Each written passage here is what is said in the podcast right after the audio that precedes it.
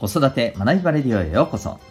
今日もお聴きいただきありがとうございます。親子キャリア教育コーチの前城秀人です。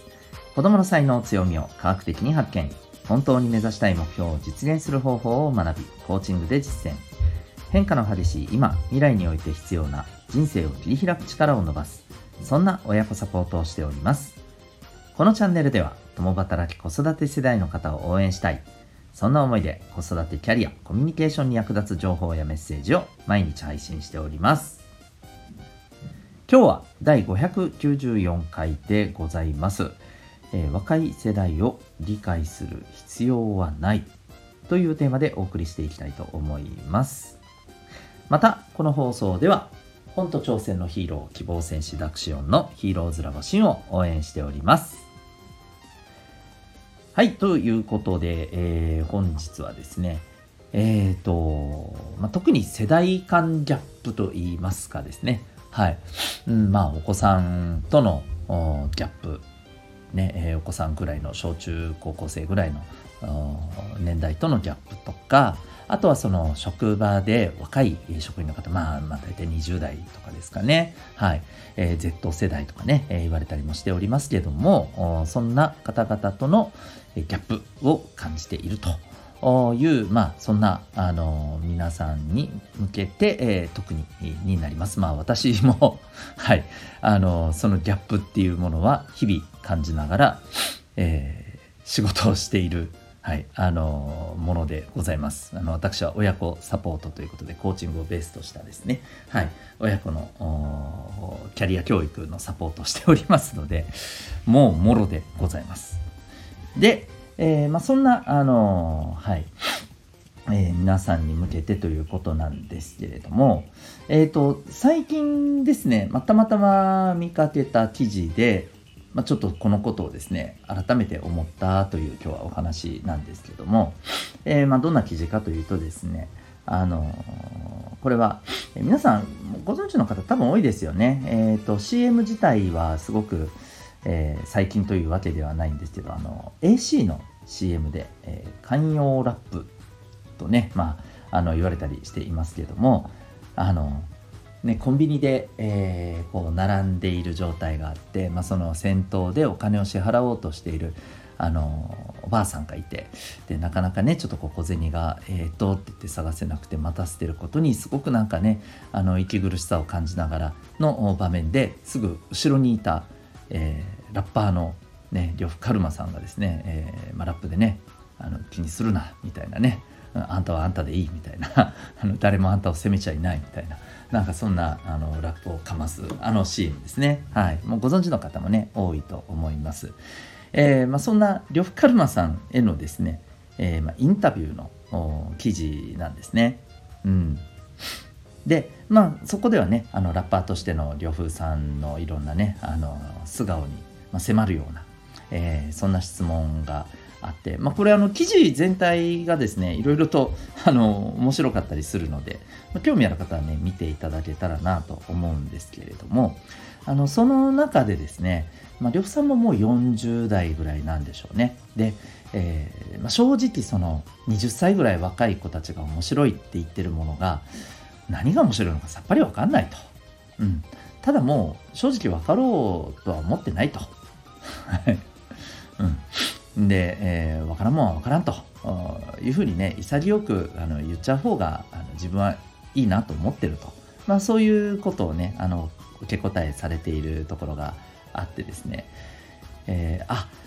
この人のかっこよさってここにあるよなって僕はすごく思ったんですよね。うん、あの僕らってこういうところってないですかね？特にこのね、全然やっぱり感覚も価値観も考え方も違う、えー、20代10代のあの若い、えー、世代に対してやっぱりこう理解していこう分かり合うためにね、うん、もっと言うとあの共感してもらうために、えー、理解をしようということで彼らのことを彼らが好きなものっていうものをねこうまあ一生懸命あのね興味を持とうとしたりね、あの勉強して、えー、それをね身につけようとしたり、まあ、僕はそれがダメだとは思ってませんしあの大事なことだとも思います、うん、理解することは僕すごい大事だと思います。一方でなんかやっぱりこのそれをしようとするのってやっぱどこかに無理があったりもするんですよね。うん、それもまあ事実だなというふうにやっぱり改めて思うんですよ。うん。ね、まああの、呂布さんもね、あの、そこに関してはね、やっぱりこう、えー、おっしゃっていてね、なんか、うん、こうなんか勉強しなきゃってね、えー、こう、なんか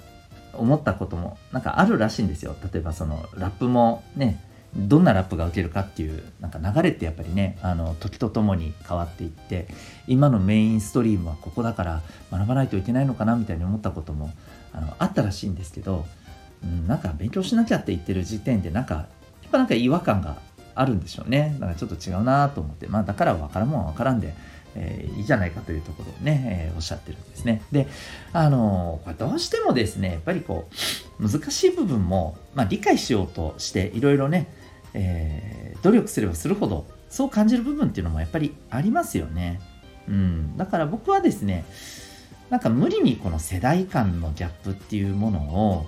こう詰める必要はないのかなと、なんかね、改めて見て、えー、思います。まあ、僕も、あの、それこそですね、例えば僕は、まあ、これは結果的にっていうふうにもう本当にね表現した方がいいんですけどあの僕自身結構、えー、もうね50近いあの年齢ですけれども中身って本当に子供だなと思ってまして、えー、ねもう本当に今でもえー、アニメや特撮を見てわーわー言ってるようなね、まあ、そんなところがもうとにかく楽しくてしょうがないっていう あの人間ですし、まあ、まあ、そんなところでねあのそれこそ小中高生の子たちとね、えー、まああのこう接点みたいなのって結構あったりするんですけど僕はまあ結果的にこれ自分が好きだからそうなっちゃってるっていうね、えー、だけの話だったりもするんですけど、まあ、これをねなんか無理になんでしょうねこう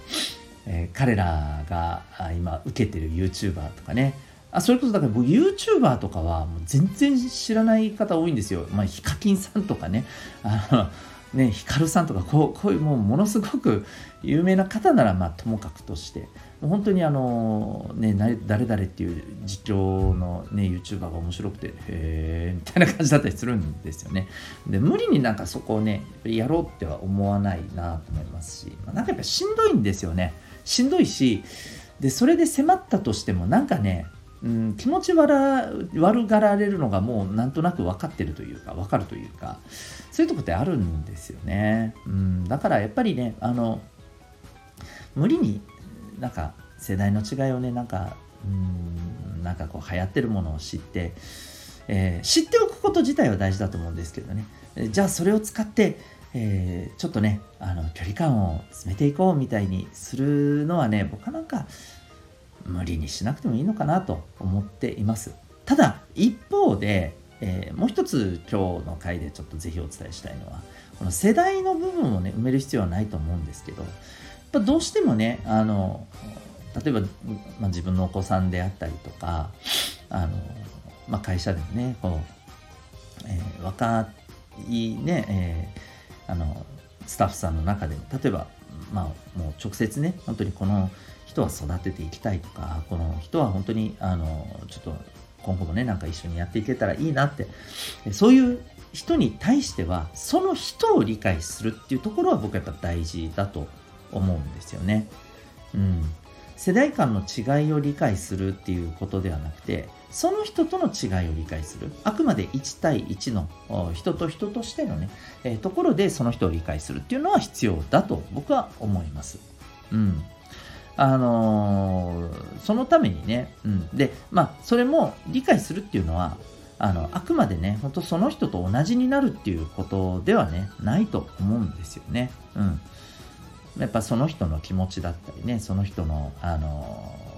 考え方だったり、うん、でそれに全く同調する必要はないと思います。ただ、あそういうふうにあの感じてるんだ、そういうふうに思うんだなっていうね、えー、ところをね、まあ、あの受け止めるっていう、そういうところがね、大事なんじゃないかなと思いました。はい。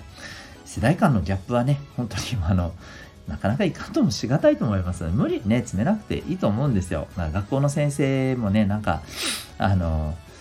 うん、無理にねクラスのみんなになんかねちょっとこうこういう情報をね持って彼らのあの好きなものっていうところにねなんか一生懸命それを見てっていうのもねまあ、うん、否定はしませんけどねなんかそこまで無理する必要あるのかなっていうところもね思ったりしています。それよりもね、えー、彼ら一人一人のねあの気持ちとか、うん、あのそういったところをね見ていく感じていくことが重要じゃないかななんて思ったりしました。はい、えー、りょうさんかっこいいですね、えー、僕もすごいあのフリースタイルダンジョンでね見た時からねこの呂布さんの潔さってめちゃくちゃあのいいなって思っているんですけれど、うん、すごくなんかねあのなんていうのかな。変な表現かもしれませんけどなんかとってもねかっこいいしなんか愛らしい人だなっていうふうにね思ったりしています。はい。ということで、えー、今日はですねえー、世代間の、まあ、若い世代との世代間の違いをね理解する必要はないんじゃないの？とそんなテーマでお送りいたしました。最後にお知らせをさせてください。えー、まあ、一人一人の理解がという話をさせていただいてますが、えー、その一人一人の持っている個性、えー、個性って、まあ、生まれ持った個性と、えその人の、まあ、それまで積み上げてきた環境や経験、えその中で培ってきた、え個性特性っていうのがあるんです、えその中の、まあ、生まれつき持ってる脳の特性これをですね科学的かつ簡単に分析できる方法がありますえそれが指紋なんですね。はい、指紋を分析することで、えー、コミュニケーションや、えー、物事の考え方またあの五感ですね視覚聴覚運動器官、えー、こういったところの使い方などが分かります。はい、で特に、えこれからねあの成長していくお子さんって、えまあ、そういったところをフル活用して、えまああの自分の個性っていうのをまたね新たに培っていくわけですし成長していくわけです。えー、ですので特にそのお子さんのね生まれ持った特性を知るとですね、えー、そのお子さんに、まあ、どんなアプローチをした方が、え受け止めて、えもらいやすいのかどんなアプローチどんな環境をね、え設定した方がまああのこう何て言うのかな望ましく成長できるのか。うん。えこういったところをね知ることができます。まあそのお子さんの強みを伸ばしていく才能を伸ばしていくための、まあ、レシピが手に入ると。いうふうにね思ってもらったらいいんじゃないかなと思います。そんな、えー、指紋分析指紋ナビ、えー、興味ある方はですね全国どこからでも受講できます。オンラインでもねやってますので、えー、概要欄に、えウェブサイトへのリンク貼っております。興味がある方は、えー、ぜひクリックしてみてください、えそれではえ、本日も最後までお聴きいただきありがとうございました。また次回の放送でお会いいたしましょう。学びようき一日を。